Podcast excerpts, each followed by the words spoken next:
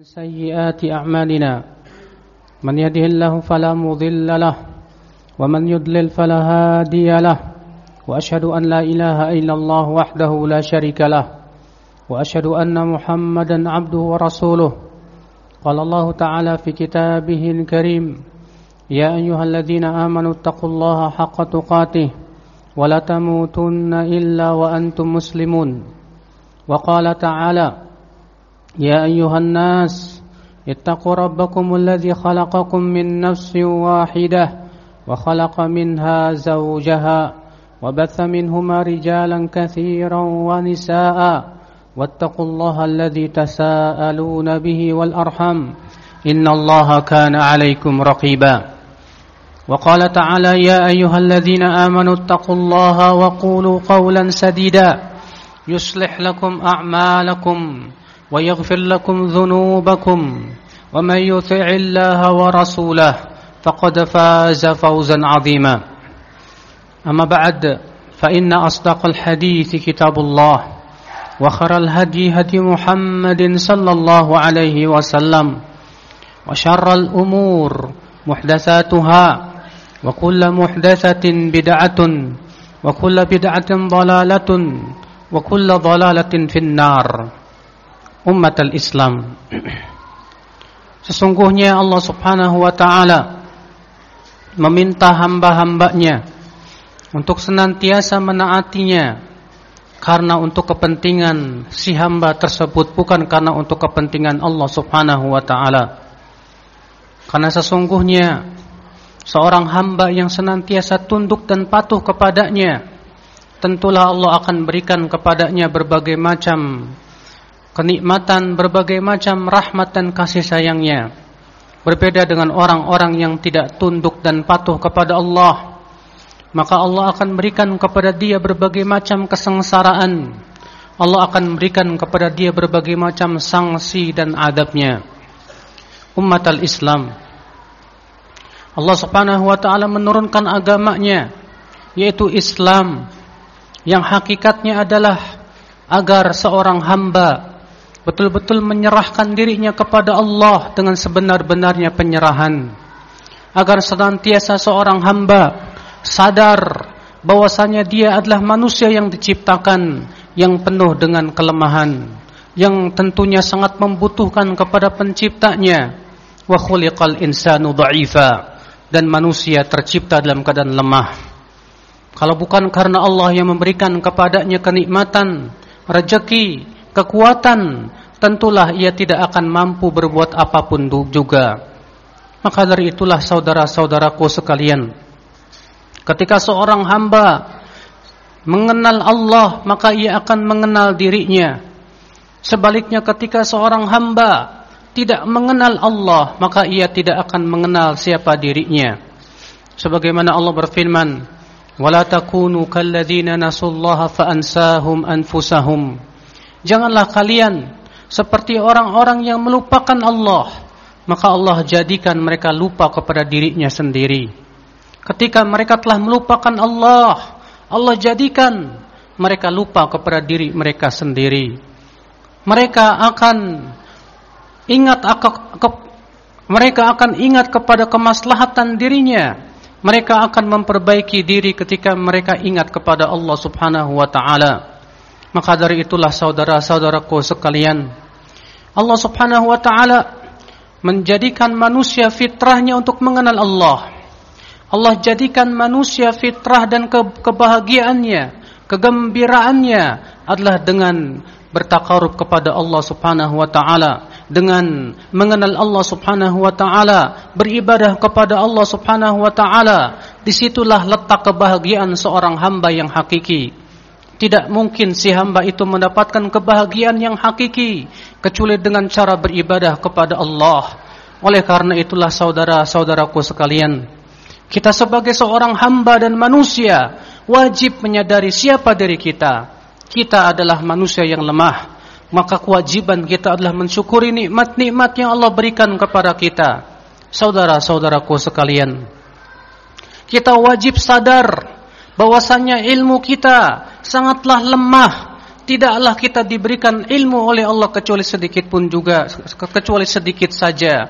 Allah taala berfirman, "Wa ma utitum minal ilmi illa qalila." Tidaklah kalian diberikan ilmu kecuali sedikit saja. Maka seorang hamba yang terbaik ketika ia merasa bodoh di hadapan Allah Subhanahu wa taala, ia pun juga tidak mengedepankan pendapat dirinya daripada pendapat Allah Subhanahu wa taala ia senantiasa mendahulukan kehendak Allah, perintahnya. Ia, ber, ia berusaha menjadikan dirinya senantiasa mengikuti apa yang Allah subhanahu wa ta'ala inginkan untuk dirinya. Karena terkadang saudaraku, Allah melakukan suatu perbuatan yang kita tidak mengetahui hikmahnya apa. Seringkali kita tidak mengetahui apa rahasia di balik perbuatan Allah Subhanahu wa taala karena kurangnya ilmu kita, karena rendahnya ilmu kita dan banyaknya kebodohan kita. Namun terkadang ya akal Islam, seseorang yang mendahulukan akal pikiran dan pendapatnya, dia mengkritik perbuatan Allah. Dia mengomentari perbuatan Allah. Dia mengomentari syariat Allah. Seakan-akan akalnya lebih tinggi daripada perbuatan Allah dan wahyunya. Seakan-akan ilmunya telah mengetahui segala sesuatunya Padahal ia adalah hamba yang lemah, ilmunya pun juga lemah. Lihatlah Nabi Ibrahim alaihissalatu. Ketika Allah perintahkan Nabi Ibrahim untuk menyembelih anaknya yang bernama Ismail. Suatu perintah yang sangat berat. Siapa di antara kita yang mau melaksanakan perbuatan itu? Anak Nabi Ibrahim yaitu Nabi Ismail. Padahal Nabi Ibrahim sudah sangat lama menunggu Nabi Ibrahim sangat ingin mendapatkan anak. Ketika Allah berikan anak yang bernama Ismail, Allah berikan ujian yang sangat berat. Allah perintahkan Nabi Ibrahim untuk menyembelih anaknya. Subhanallah, perintah yang amat berat. Tapi apakah Nabi Ibrahim melawan perintah dengan pendapatnya? Tidak. Nabi Ibrahim pun taslim, menyerahkan dirinya kepada Allah Subhanahu wa taala. Ia yakin perintah Allah pasti itu yang lebih baik dan yang terbaik. Nabi Ismail ketika diberitahu, diberitahu oleh ayahnya bahwa Allah memerintahkan untuk menyembelih dirinya, ternyata subhanallah Nabi Ismail pun tidak menolak dengan pendapat dan akal pikirannya. Ia merasa bodoh di hadapan Allah. Dia pun menyerah kepada Allah. Ia berkata, Ya abatif alma tu'mar. Satajiduni insyaallahu minas sabirin. Wahai ayahku, laksanakanlah. Wahai ayahku, lakukanlah apa yang diperintahkan oleh Allah kepadamu. Engkau akan mendapatkan aku sebagai orang-orang yang sabar. Ternyata itu adalah ujian dari Allah. Lalu Allah gantikan dengan yang lebih baik. Wafadainahu bidhibhin azim. Kami gantikan dengan sembelihan yang besar, yaitu menyembelih seekor kambing. Subhanallah saudaraku sekalian.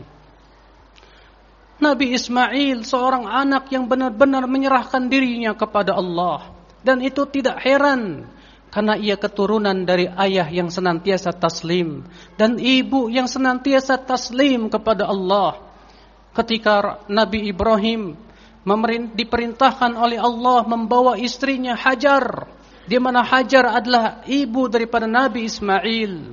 Allah memerintahkan Ibrahim untuk membawa Hajar ke suatu tempat yang tidak ada manusia, tidak ada tetumbuhan, tidak ada air. Tempat itu Mekah namanya. Yang ada adalah gunung-gunung batu. Tidak ada di sana tanda-tanda kehidupan. Maka Nabi Ibrahim menyimpan Hajar di sana. Lalu Nabi Ibrahim pun pergi. Sementara Hajar berkata kepada Ibrahim, Wahai Ibrahim, kenapa engkau tinggalkan aku di tempat seperti ini, yang tidak ada kehidupan sama sekali? Ternyata Ibrahim hanya diam saja karena itu perintah Allah Subhanahu wa taala. Maka Hajar berkata lagi, "Hai Ibrahim, apakah ini perintah Rabbmu? Apakah ini perintah Allah Subhanahu wa taala?" Maka Nabi Ibrahim pun mengangguk dan berkata, "Iya." Maka Hajar dengan taslimnya berkata, "Jika ini perintah Allah, pasti Allah tidak akan menyia-nyiakan diriku." Allahu Akbar. Inilah ya akhul Islam jiwa taslim yang luar biasa. Padahal menurut akal pikiran kita, seseorang yang tinggal di tempat seperti itu tidak mungkin bertahan hidupnya. Tapi ia yakin kalau itu memang perintah Allah, pasti Allah tidak akan menyia-nyiakan dirinya. Maka Allah pun jujur kepadanya dan Allah pun merealisasikan dugaan ia hajar kepada Allah Subhanahu wa taala karena memang itu sudah perintah Allah Subhanahu wa taala.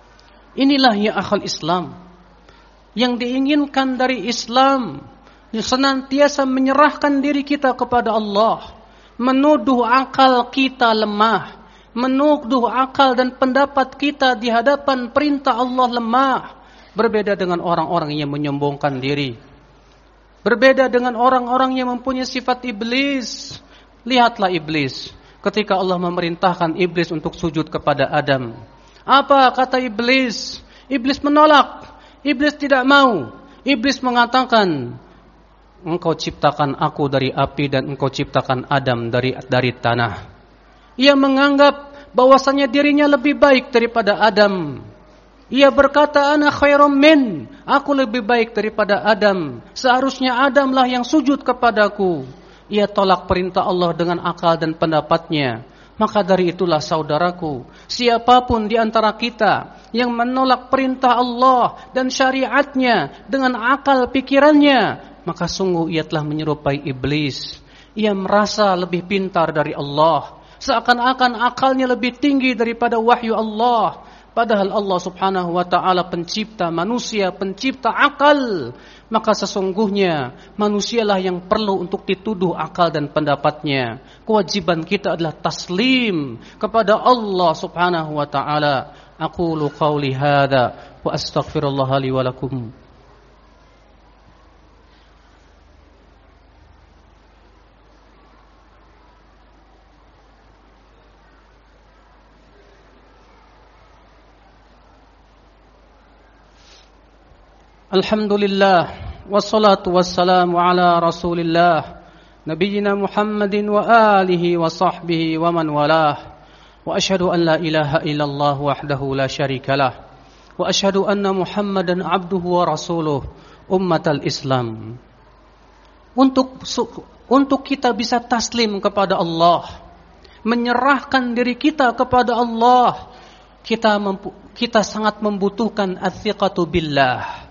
kita sangat membutuhkan keyakinan yang kuat kepada Allah bahwasanya Allah la yukhliful mi'ad.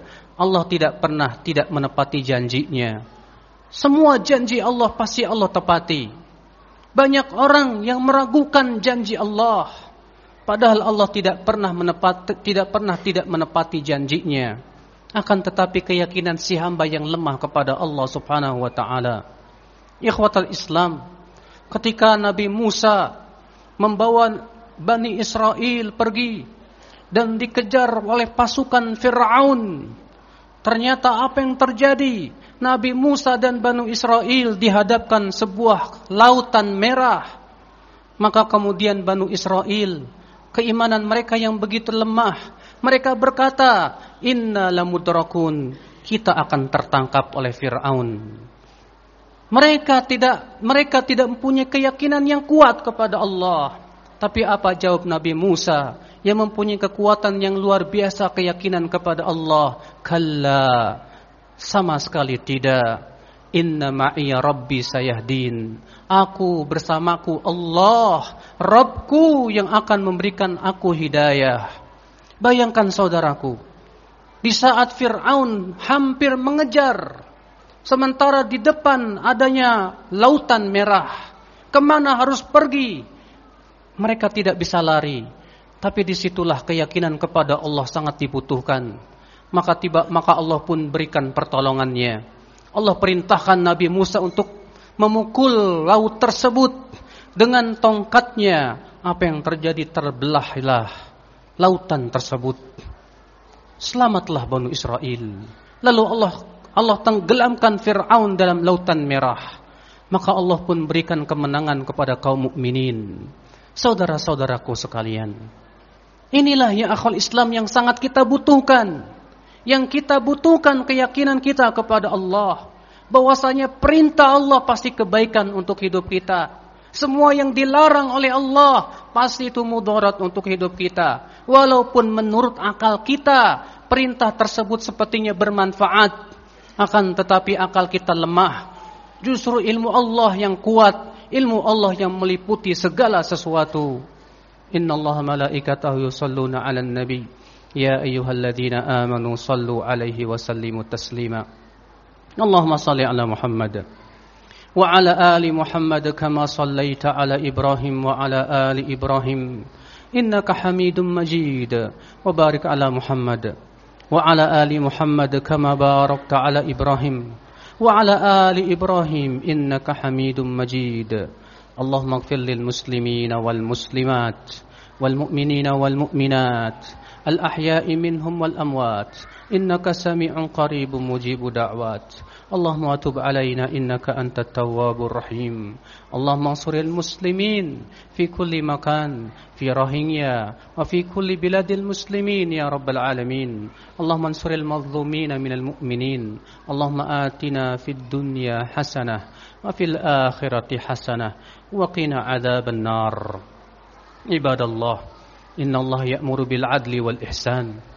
وإيتاء ذي القربى وينهى عن الفحشاء والمنكر والبغي يعظكم لعلكم تذكرون فاذكروا الله العظيم يذكركم واشكروه على نعمه يزدكم ولذكر الله أكبر